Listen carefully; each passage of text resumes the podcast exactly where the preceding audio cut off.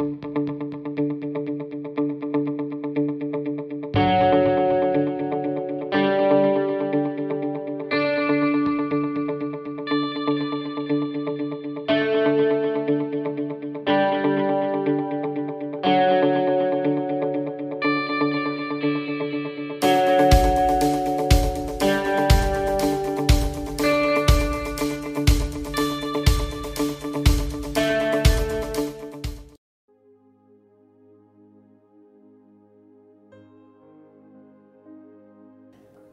que você abra sua Bíblia no livro de Salmos, no capítulo 100. Livro de Salmos, capítulo 100.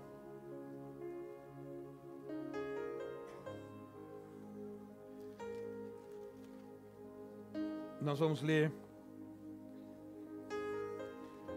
todo o capítulo que tem apenas cinco versículos. Salmo 100. Diz assim a palavra do Senhor.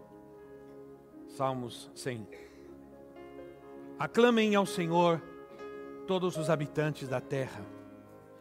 Prestem culto ao Senhor com alegria. Entrem na sua presença com cânticos alegres. Reconheçam que Ele é nosso Deus, Ele nos fez e somos dele. Somos o seu povo e rebanho do seu pastoreio.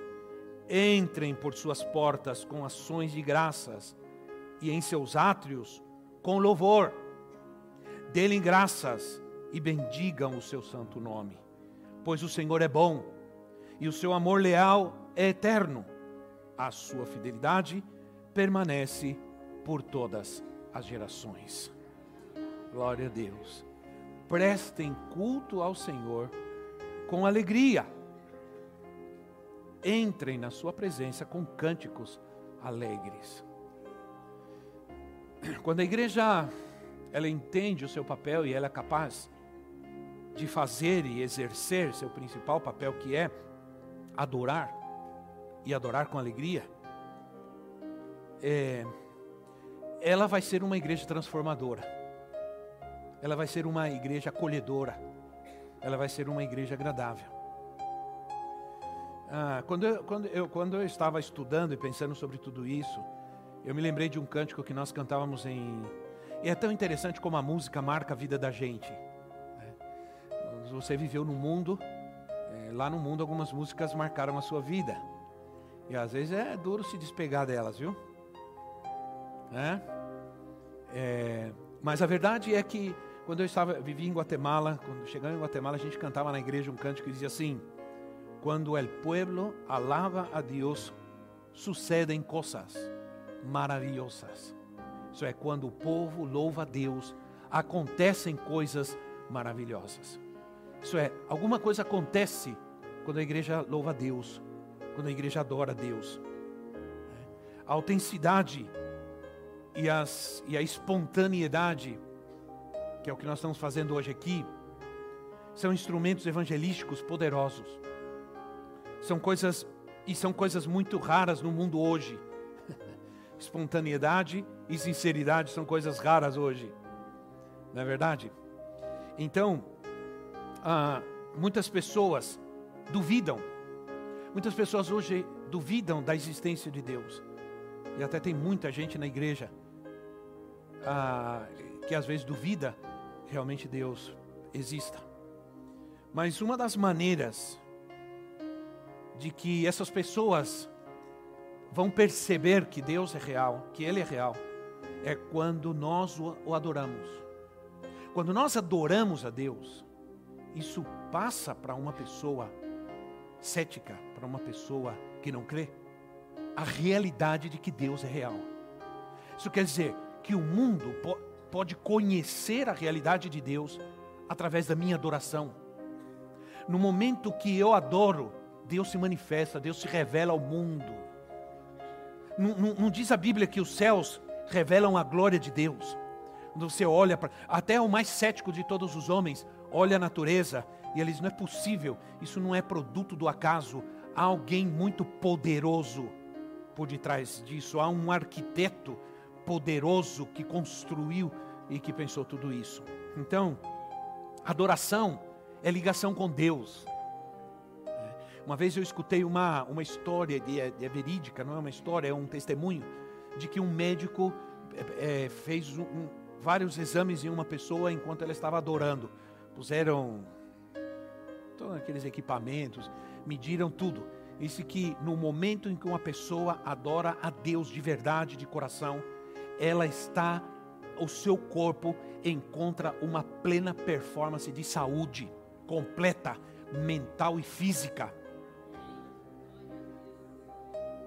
É maravilhoso, o seu coração bate perfeitamente, o seu pulmão funciona perfeitamente, há uma pureza, há uma purificação, você respira, seu corpo se fortalece quando você está na presença do Senhor, quando você está adorando. Então, quando nós adoramos, o mundo percebe que sim, sim, que é possível se ligar a Deus, que Ele é real, que Ele existe, e que o homem pode ter contato com Ele, o homem pode é, falar com Ele, o homem pode se relacionar com Ele. Agora, se nós podemos entender isso, então nós vamos vir à igreja não só para cantar, nós vamos vir à igreja para adorar de todo o nosso coração, com autenticidade, com verdade e não com falsidade. Eu estou falando sobre adoração congregacional hoje. Não estou falando sobre adoração como um estilo de vida todos nós sabemos isso, mas a, a, adoração que nós fazemos quando nos reunimos, a, a adoração congregacional, sobre o culto eu estou falando. E me permitam eu tirar, porque eu falei que estava calor aqui, está mesmo, né? Está quente aqui. Obrigado, obrigado, gente, obrigado. Ah, então, é, se a nossa adoração e a nossa oração são fracas, nosso relacionamento, nosso vínculo com Deus e com os demais serão frágeis. Entende, irmãos? Se a nossa dor, vou repetir, se a nossa, se você quer uma, se quer uma frase linda para o Facebook, para o Instagram, tá aí, né? Você não precisa buscar de ninguém mais, nenhum filósofo, de nem, nenhum macumbeiro, nenhum feiticeiro. Se a nossa adoração e a nossa oração são fracas, nosso relacionamento e vínculo com Deus e com, com os demais serão frágeis, ou será frágil. Então, a igreja é um corpo que abraça, mas porque a igreja é um organismo, a igreja não é uma organização, a igreja é um corpo vivo que abraça, que se relaciona, mas também que adora. Um corpo que adora, diga comigo, um corpo que adora. E isso não fala somente de todos nós juntos que formamos o corpo de Cristo, mas de cada um de nós, que somos um organismo vivo. Que somos um organismo vivo. Então, domingo passado falei sobre essa igreja que abraça, que acolhe, que recebe. Hoje quero falar sobre essa igreja que adora. A igreja acolhedora é uma igreja que adora. Ela tem adoração que atrai as pessoas a Deus. Ela tem uma adoração que manifesta o caráter de Deus. É? Quando alguém entra aqui e olha você adorando, diz: Não é possível que exista uma alegria como essa. É, eu não sabia, agora eu encontrei.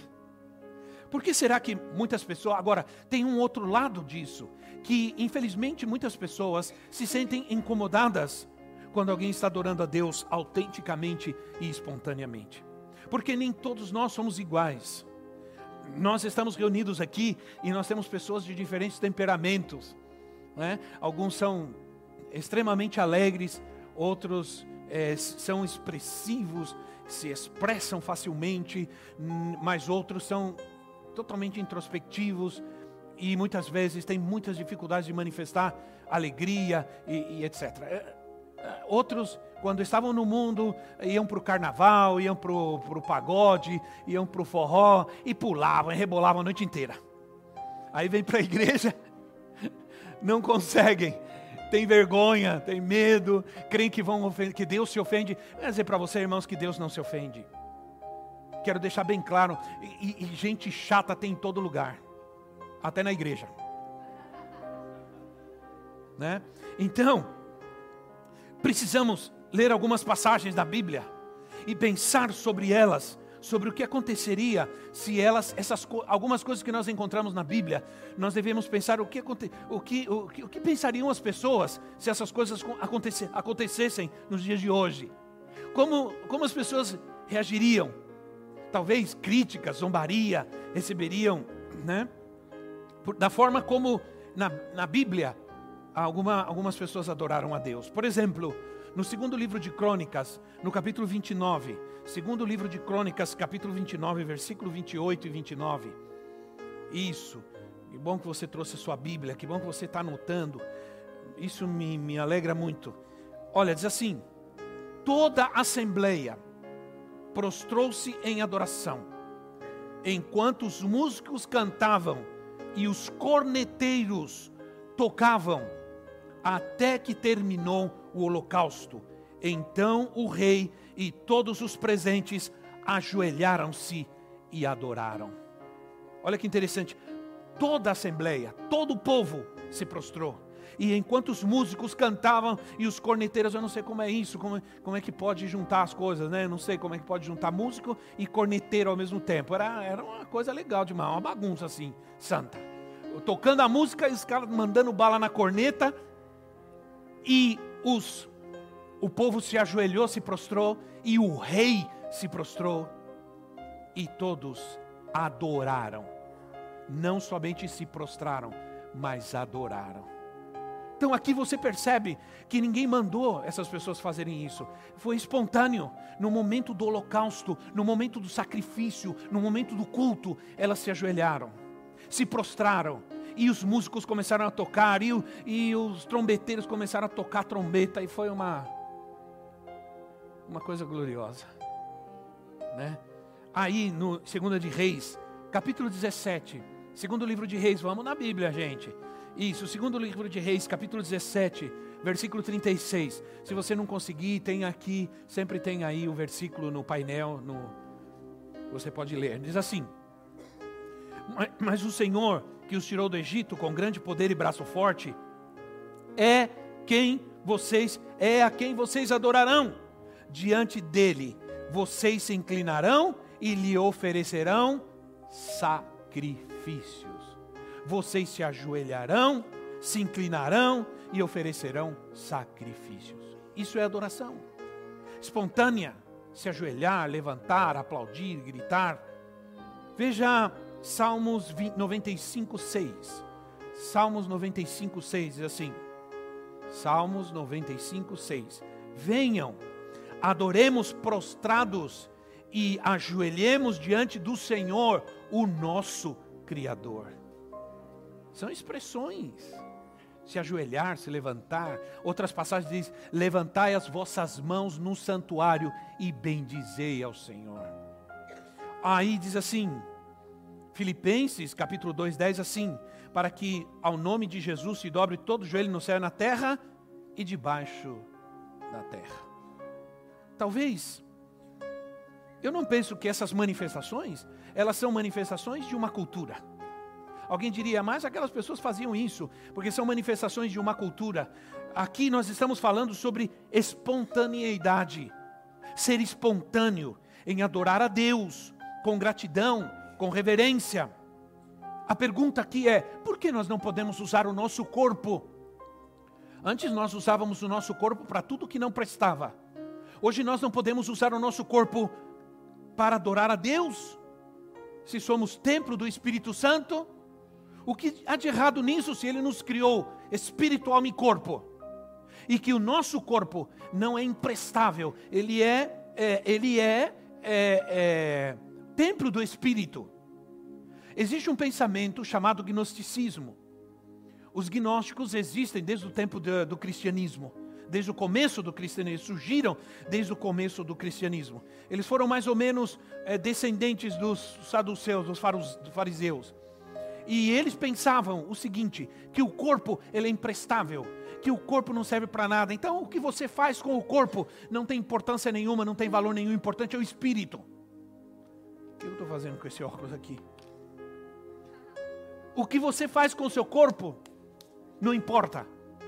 O importante é você conservar o seu espírito. Só que nós já sabemos que isso não é possível, sim ou não? Porque o homem não pode se separar de si mesmo. O homem não pode se dividir, porque embora sejamos um, somos três também: espírito, alma e corpo. Então, é, o que diziam os, os gnósticos? Que o corpo, você pode fazer o que você quiser com o seu corpo. Afinal de contas, isso não tem importância nenhuma, isso não vai te afetar de forma nenhuma. Mas isso não é verdade. A Bíblia não, nem sequer sugere. A Bíblia diz que ah, o nosso corpo é templo do Espírito Santo. Amém, irmãos? Os gnósticos diziam isso, que o pior dos pecados não vai te afetar se você o praticar com o corpo. E eu acho que no meio da igreja hoje, existem pessoas que consciente ou inconscientemente pensam assim. Porque elas pecam com seu corpo e vêm à igreja pensando que a única coisa que importa é o espírito. Né? Mas isso não pode acontecer. Tudo que acontece com o meu corpo afeta meu espírito, minha alma. Tudo que acontece com meu espírito, minha alma afeta meu corpo. Nós sabemos que existem doenças psicossomáticas que adoecem o corpo. Sim ou não? Que adoecem o corpo. A depressão adoece o corpo. Adoece o corpo. Afeta o corpo. Agora, por quê? Porque nós não somos divisíveis. Ah, agora, a Bíblia, ela ensina que nosso corpo é importante, porque ele é templo do Espírito Santo. Quem tem que morrer, ser subjugado, ser crucificado, não é, não é o nosso corpo, é a nossa carne. A carne que é a natureza humana, que é a natureza pecaminosa, não o corpo.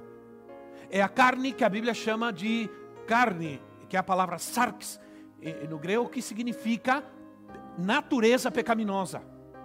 Nós pecamos com o nosso corpo por causa da natureza pecaminosa que habita em nós, que subjuga e domina o nosso corpo e o leva ao pecado. Então, não será por causa desses pensamentos que há tanto desânimo hoje, numa adoração fria, apática, desanimada, né? é, gente azeda com Deus. Né? Então, a, uma adoração sem vida, uma adoração religiosa. É fácil rotular. É fácil rotular, apontar o dedo e rotular os que adoram diferente de nós. Né? Infelizmente, gente egocêntrica crê que só a sua maneira de fazer as coisas, só a sua maneira de cantar, de orar, de, de, de adorar é certa. Aí fica olhando os outros, fica olhando o que os outros fazem e ficam julgando é, o que as pessoas dizem ou, ou, ou fazem. Se, se nós adorarmos da forma que achamos correta e criticamos os outros, isso é egocentrismo. Se nós adoramos, se a forma que nós adoramos, nós cremos que ela é a melhor, porque eu, eu, eu, eu, eu respeito quem adora Deus estaticamente, não move nem os olhos para adorar a Deus. Eu não tenho nenhum problema com isso. Eu também não julgo ninguém. Eu já fui em um lugar que é único, se canta um hino, se toca só um piano, não tem mais nada, e eu respeitei, senti a presença de Deus e adorei. E não estou preocupado em olhar, em criticar e apontar. E já fui em lugares que a pessoa pula, roda, salta, faz firula, né? Recentemente fui numa igreja e de repente começou o louvor e tudo, e eu estou sentado assim, eu ia ministrar a palavra, estou sentado do lado, eu acho que até o Roberto estava comigo. E aí começou uma irmã rodar lá, rodar, e começou a ouvir. Eu falei, ela vem para o meu lado. Tenho certeza. Eu tenho certeza que vai ser comigo o negócio. Mas não deu outra. Ela veio rodando, rodando, rodando, não sei como, de olho fechado, passou no meio de todo mundo. E veio, e veio. E eu me escondi atrás do irmão, de outro que estava comigo, eu me escondi atrás. Mas não tem jeito. Ela rodou, rodou, rodou e foi lá. Falei, só, só espero que ela não me tire para dançar.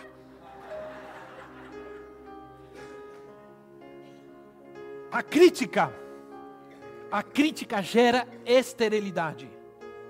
A esposa de Davi, quando ele entrou na cidade dançando, trazendo a arca de Deus e dançando, a diz a esposa de Davi, Mical, olhou pela janela e o criticou e o desprezou, porque o rei, o rei Davi, o grande guerreiro, estava dançando na frente do povo E como naquela época eles não usavam calça comprida, né? Usavam uma sainha assim, levantava tudo, né?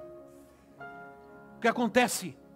Na verdade, ela diz expondo aí sua nudez, expondo. Ela criticou duramente. E sabe o que a Bíblia diz que aconteceu com ela? Sabe o que aconteceu? Ela ficou estéril. Ela não pôde ter mais filhos dali em diante. Por causa da crítica.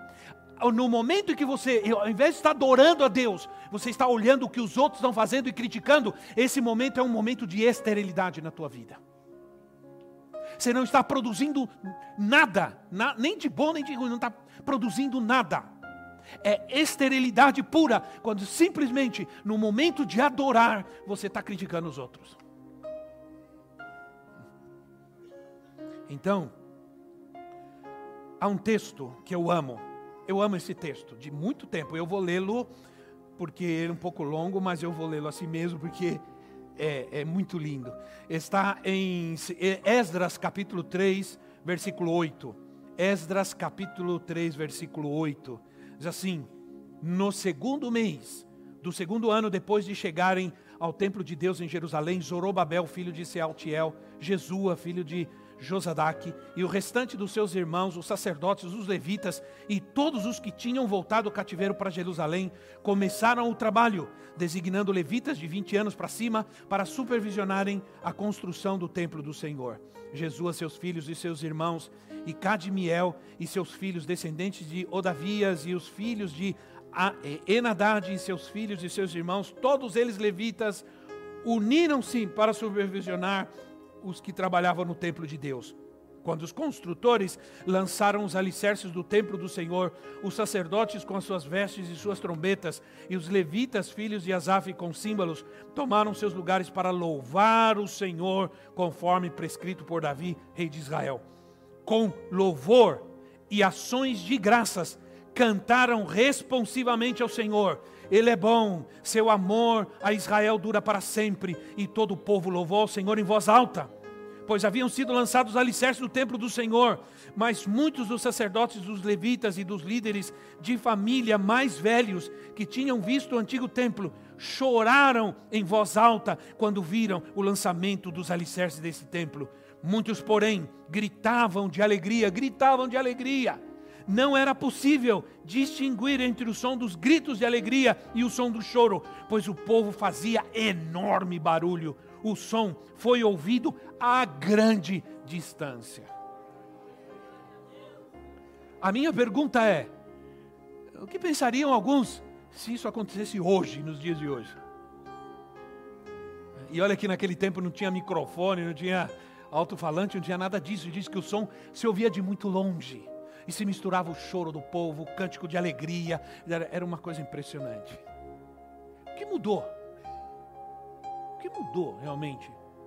Desculpa, irmão, Deus não muda. Sua palavra não muda. Nós mudamos. Entende? Hoje, se, se nós fizermos isso, pessoas se escandalizam, ficam azedas, fazem cara feia, porque creem que o seu melhor, sua, sua melhor, a, a forma com que adoram é a correta, e que os demais fazem não serve para nada. Isso, nem, nem, nem gostaria de usar a palavra correta para isso. Né? Isso me parece muita hipocrisia. Quando a gente adora, algo vai acontecer. Algo está acontecendo neste lugar essa manhã. Não é? Sim ou não? A adoração autêntica sempre vai provocar. Por isso eu me lembrei do cântico: quando o povo adora a Deus, sucedem coisas maravilhosas, libertação, e eu não me lembro mais, eu me lembro dessa parte. Eu sei que falava libertação, não, não me lembro mais.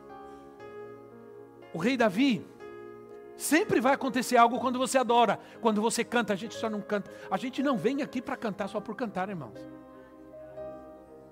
O rei Davi, quando adorava Deus com a sua harpa, o demônio que estava no rei Saul saía, ia embora. O povo de Israel adorava enquanto guerreava. O, o, povo de Israel, que era um povo pequeno, saía para guerrear com exércitos maiores, e, e, quando se perguntava qual é a tribo que vai na frente, qual é a tribo, tribo que vai adiante com seu estandarte, qual será a linha de frente, e Deus dizia assim: Judá, a tribo de Judá, Judá significa louvor. Quando vocês forem para a guerra, Judá vai à frente e Judá sai para guerrear adorando. E quando Judá chegava na guerra e começava a adorar, os inimigos saíam correndo, se atropelavam, um matava o outro. Então, um, Isaías adorava no templo. Isaías estava adorando no templo quando Deus se manifestou. Quando a glória de Deus se manifestou e ele reconheceu sua condição pecadora. Ele se humilhou diante de Deus. Ele clamou a Deus, ele se prostrou diante de Deus, ele se humilhou diante do Senhor. Ora, Paulo e Silas estavam dentro da prisão, amarrados, presos a um tronco com, com com correntes, e lá, diz a Bíblia, lá pela meia-noite começaram a adorar a Deus, começaram a adorar a Deus. De repente a cadeia começou a balançar, abriram as portas, todo mundo foi solto, e o, e o carcereiro se converteu. Isso é, olha o que o louvor faz, olha o que a adoração faz. Então nós não só cantamos na igreja, entende, irmãos? É, o que ocorre. Ah, o que ocorre na adoração, quando nós adoramos, isso não é uma encenação. Você não, você não pode, você não tem essa capacidade, você não tem, você não deve, deveria nem pensar em julgar alguém que está cantando, dançando, levantando a mão, gritando, fazendo qualquer coisa. Você não deveria nem, você deveria ter temor de Deus no seu coração de julgar alguém que está adorando a Deus. Você não é capaz disso. Porque a adoração não é uma encenação, não é um teatro. Nós não estamos aqui num teatro, numa encenação. No teatro, eles dizem assim, ah, no, no, no, teatro, ou num programa de palco ao vivo, tem alguém com uma plaquinha dizendo, grita agora, e todo mundo, e você não vê, mas assim, aplaude agora, todo mundo, ah! aqui não. Aqui não é um teatro, aqui nós estamos numa encenação. Aqui nós simplesmente respondemos à presença de Deus, a alegria que Ele nos dá. Se você quer ajoelhar, ajoelha. Se quer pular, pula. Se quer plantar bananeira, planta. Amém? Nós estamos num culto de adoração ao Rei, de celebração, nós estamos numa festa, nós não estamos numa cerimônia religiosa, nós não estamos num velório, ele, ele não está morto, ele está vivo, ele ressuscitou.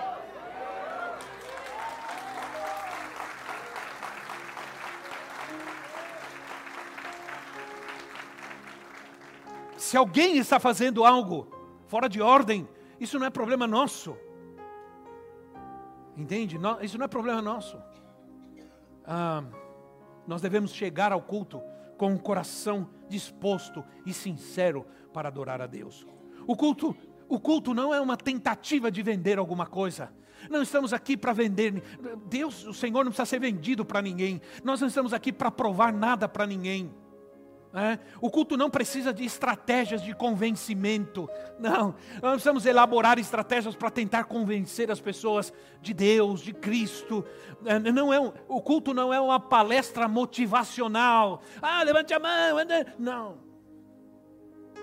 Ele é efetivo justamente por causa da sua autenticidade, por causa da sua espontaneidade. Ser espontâneo.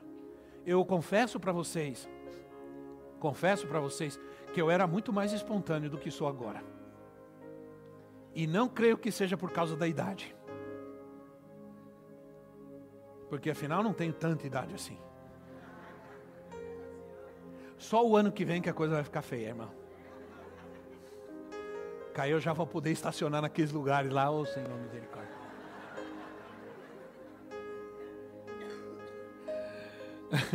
Mas eu vou fazer como meu sogro. Meu sogro, até quase os 80, não quis estacionar em lugar de nenhum e não quis pegar fila preferencial nenhuma. Vou seguir o exemplo dele. Não. Mas a, a verdade, irmão, você sabe por que a gente não faz? A gente não faz por causa, a gente faz por causa, não faz por causa dos outros. Sim ou não? A gente deixa de fazer as coisas por causa dos outros. Antes eu, eu, eu era muito, eu celebrava muito mais, eu dançava, eu, eu não queria nem saber. Por que eu não faço isso mais hoje? Se eu tenho as mesmas pernas e os mesmos braços e tenho, e tenho por enquanto, a mesma vitalidade e força. Por que não faço? Por causa dos outros. Porque eu estou pensando, o que vão dizer? Esse era o problema de Mical. Mical, quando viu Davi dançando, ela não estava preocupada com Davi, ela estava preocupada com o que o povo ia dizer do rei dançando. Olha o apóstolo, o que ele está fazendo? Porque às vezes a gente crê que por ser um pastor, um apóstolo, a gente tem que ter uma postura. Né? E, e porque a gente tal, sabe que existem pessoas amargas, pessoas que criticam. E aí a gente se fecha e não faz.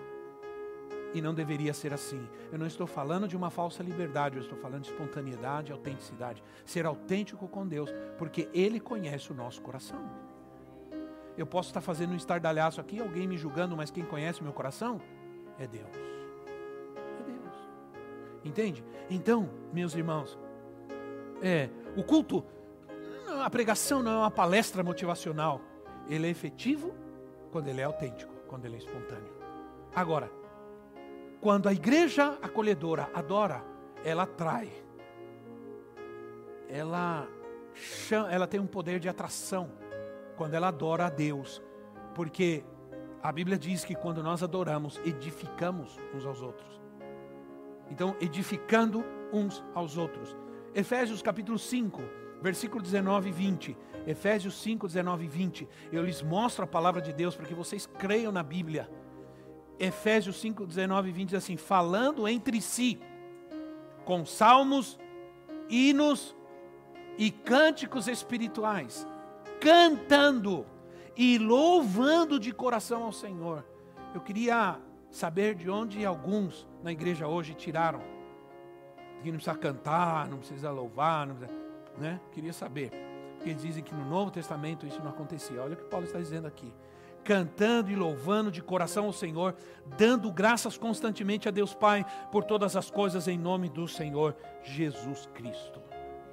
Ora, meus irmãos, quando adoramos espontaneamente, autenticamente, nós edificamos uns aos outros. Só não somos edificados quando criticamos, quando julgamos, mas quando nós também, a nossa maneira, porque nem todo mundo vai pular, nem todo mundo vai dançar, nem, to, nem todo mundo, mas quando cada um é capaz de fazer isso à sua maneira, à sua forma, né? É, nós vamos edificar uns aos outros. Vocês sabem, eu quero dizer uma coisa: nós não só edificamos, mas abençoamos uns aos outros. A música tem o poder de amoldar os nossos pensamentos e as nossas ações. Eu vou repetir para você isso. A música tem o poder de amoldar nossos pensamentos, nossas ações e nossas emoções. Eu sei que alguns lá no mundo, né, naquela época, andando para lá e para cá nas suas aventuras, há músicas que quando você ouve mexe, sim ou não? Ninguém fala nada, irmão que ninguém vai se expor aqui, viu? Mas a verdade é que a música, porque a música, ela expressa o ritmo do meu coração. Por isso, escolher uma música que é de Deus. E uma música que uma música que é para Deus e uma música que não é para Deus, não é difícil na vida de um adorador. Um adorador genuíno, espontâneo, autêntico, ele não tem muita dificuldade em não ligar o seu rádio e ficar ouvindo qualquer música. Eu não faço isso. Há muitos e muitos e muitos anos que eu não ouço outra música que não seja aquela que adora a Deus. Entende? Agora, um adorador genuíno, autêntico, ele não tem dificuldade nenhuma de escolher a música que adora a Deus. Para ele é fácil. Porque se nós há uma música espiritual, há uma música espiritual e há uma música emocional, sensual. Escolher o que vai encher o meu coração é uma decisão fácil para quem é adorador. Não para quem fica titubeando entre uma coisa e outra, entre um mundo e outro. Mas quem é um adorador, ele não tem dificuldade nenhuma de escolher aquela música que é espiritual. Ninguém diz amém a isso, mas eu creio. Porque hoje há uma expressão no inglês que eu não vou, é, eu não vou é, tratar de, de dizer, porque também não lembro direito. Mas tem uma expressão em inglês que se usa muito hoje, que é que, que, que, que trata de amenizar, inclusive na igreja, a questão da música, a, a questão da música que não é para Deus. Nem vou chamar de música mundana, porque nem toda música é mundana. Mas eu, eu, eu confesso que algumas músicas são extremamente mundanas. Né, irmãos? Como essa. Deixa para lá. Né? Eu não sei como algumas pessoas podem ouvir algumas músicas. Eu, eu, eu, eu, eu fico desesperado. Falando, não é possível isso. Algumas pessoas são capazes de ouvir uma sujeira dessa. Um lixo desse. Porque a música, ela entra no seu coração, ela entra, ela entra, ela mexe com as suas emoções, ela altera as suas emoções. E ela pode alterar também as suas ações. Entende? Então, é por isso que eu entendo. O jovem passa, o jovem, qualquer pessoa, passa o dia inteiro com fone de ouvido ouvindo, bom, bom, bom, bom, bom. Então, aí vem para a igreja, quero louvar. Que chato isso. Lógico, lógico pois suas emoções, seus pensamentos já estão alterados, já estão afetados. Entende? Então, a, a música pode inspirar pensamentos e ações elevados e nobres, ou pensamentos e ações de baixo nível. Porque é isso que, infelizmente, muitas vezes a música expressa um nível de vida que tem uma pessoa, irmãos. Tudo bem, não quer dizer que uma pessoa que, nem sempre uma pessoa que gosta de música clássica é uma pessoa, não, não. Mas é difícil encontrar alguém, né? Mas geralmente, irmãos, a música reflete muitas vezes a condição social de uma pessoa. Então, Aristóteles, eu li isso em algum lugar, sempre guardei isso comigo. Não é tão importante, mas a gente tem que mencionar. Aristóteles, sobre a música, ele disse uma coisa: a música é a mais moral de todas as artes. Vou repetir: a música é a mais moral de todas as artes. Ela afeta mais o caráter do que qualquer outra arte. A música afeta o caráter de uma pessoa. Onde nasce o desejo? Muitas vezes, porque a gente está falando, nós estamos falando sobre, é, é, o nosso tema é, é comissionados. Estamos falando sobre falar de Jesus, compartilhar nossa fé. Mas onde nasce o desejo de falar de Jesus a outros? Onde nasce esse desejo? Como eu posso ter esse desejo de falar de Cristo para outras pessoas? Eu vou te dizer como. Nasce da adoração, nasce da comunhão com Ele, nasce da alegria e nasce da gratidão do que Ele é e faz em nossa vida. É daí que nasce, da adoração. O culto, ele deve ser cristocêntrico e não antropocêntrico. Isso é, o culto não pode estar centrado no homem. O culto é, uma, é resultado de uma ação de quem anda com Deus, de quem ama a Deus, de quem é grato a Deus, de quem adora a Deus. O resultado, o culto é resultado disso. É para isso que eu venho. Eu não venho ao culto para ver ninguém, para estar com ninguém, para é, usufruir. A igreja não é um teatro, um lugar de espetáculo, de show. Eu venho para expressar gratidão, adoração, alegria por aquilo que Ele é na minha vida. Adorar a Deus exige temor ao seu nome. Não adianta cantar Senhor, Senhor e não fazer o que Ele diz, e não fazer o que Ele manda. Lucas capítulo 6, versículo 46. Lucas 6, 46 assim: Por que vocês me chamam Senhor, Senhor, e não fazem o que eu digo. é forte isso, né? Vocês me chamam Senhor, Senhor, e não fazem o que eu digo. Quero terminar com isso. Nunca vamos enganar a Deus com atividades religiosas, irmãos. Nunca.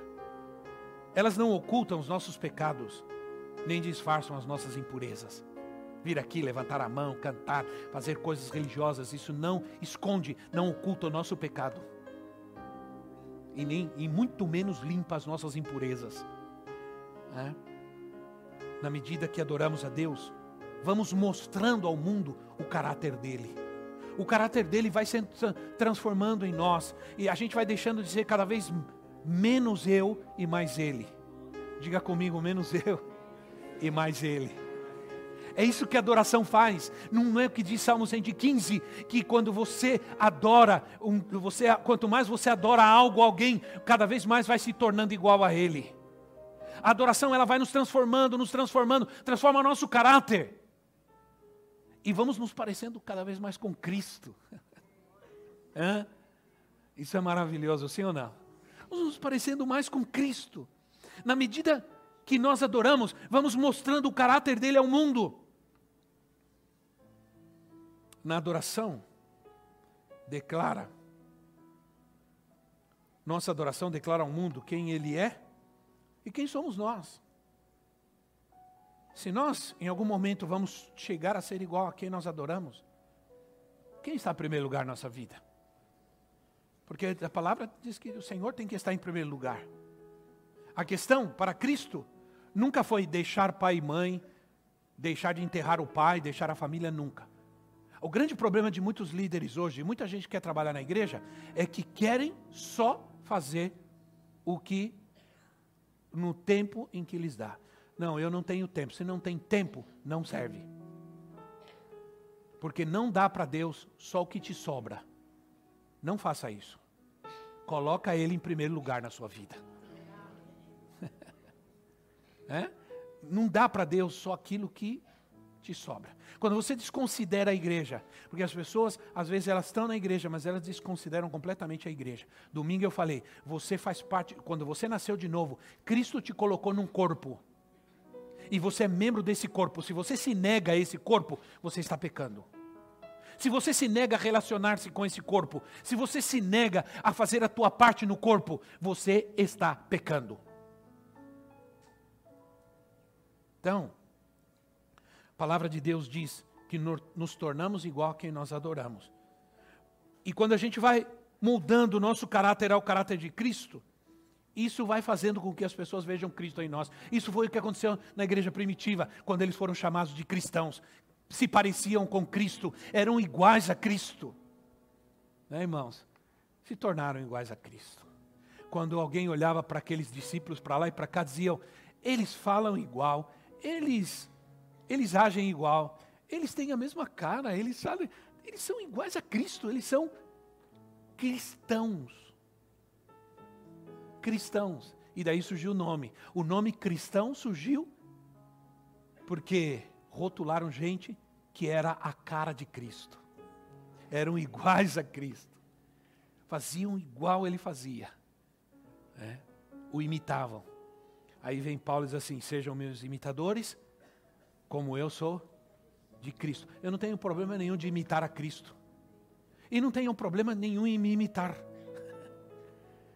O grande problema de não querer que alguém me imite é porque eu não quero que tenha outra pessoa igual a mim nesse mundo. Mas eu quero ser alguém que as pessoas possam olhar e me imitar, principalmente quando eu sirvo e adoro a Deus. Né? Hoje em dia nós estamos precisando muito disso, aliás gente, e o mundo está buscando, gente que seja referência de fé, de amor. Está faltando, irmãos.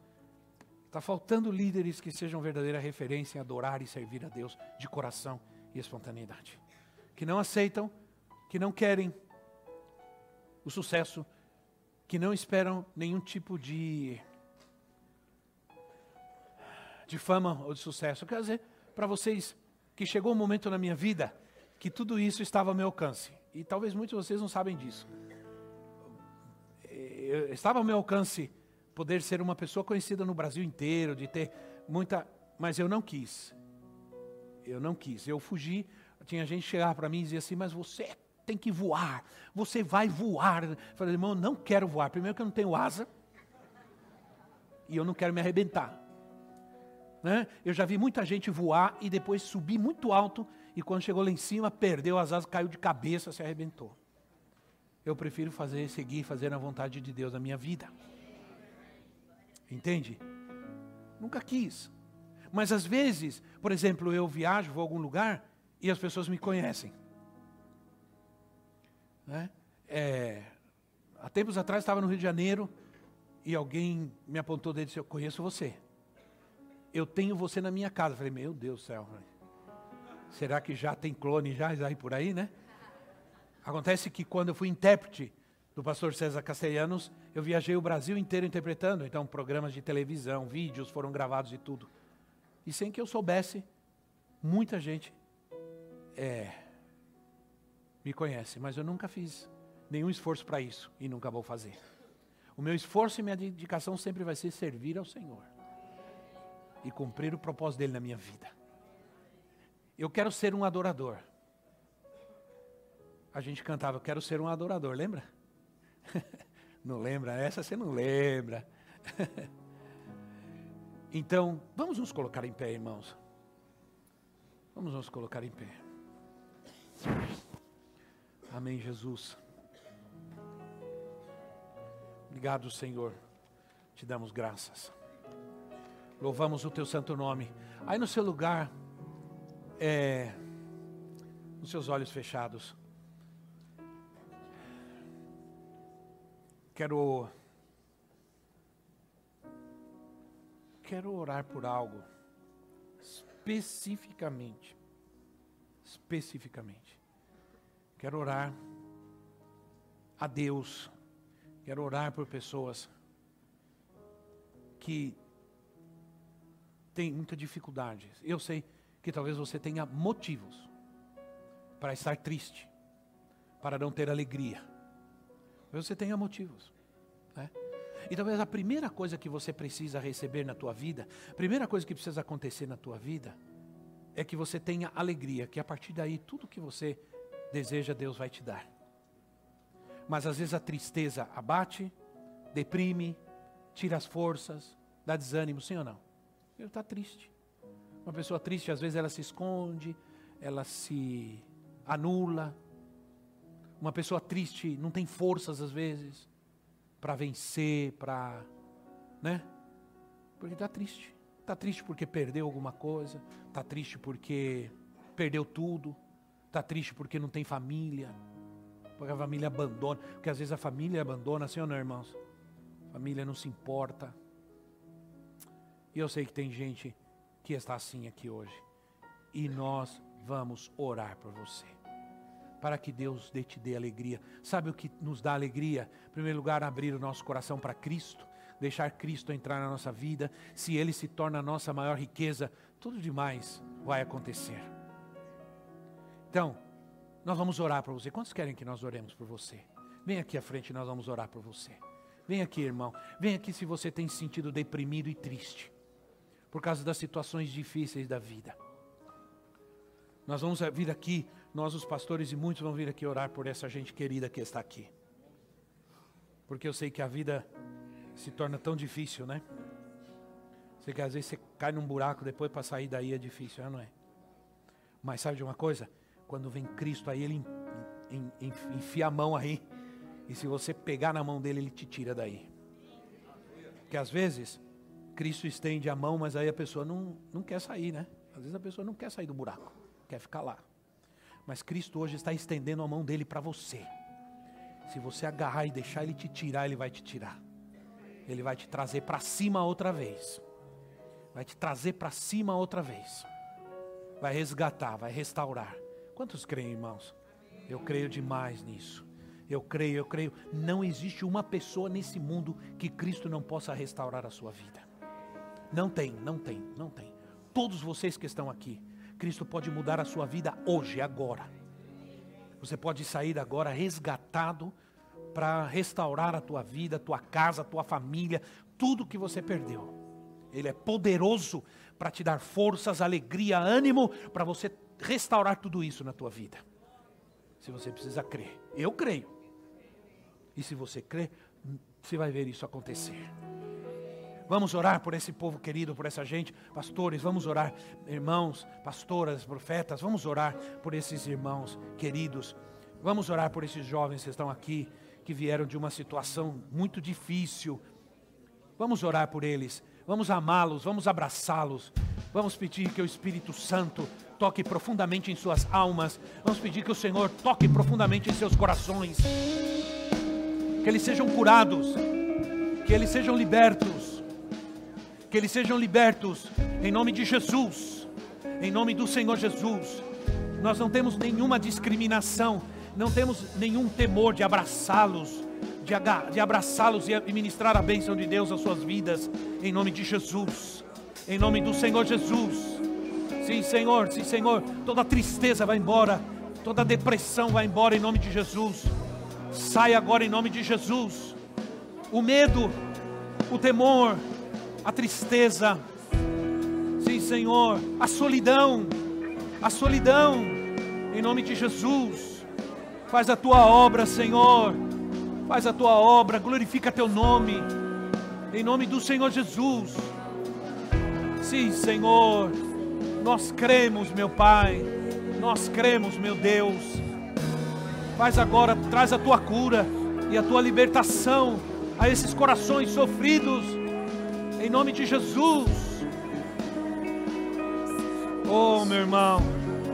O Senhor está tocando aqui.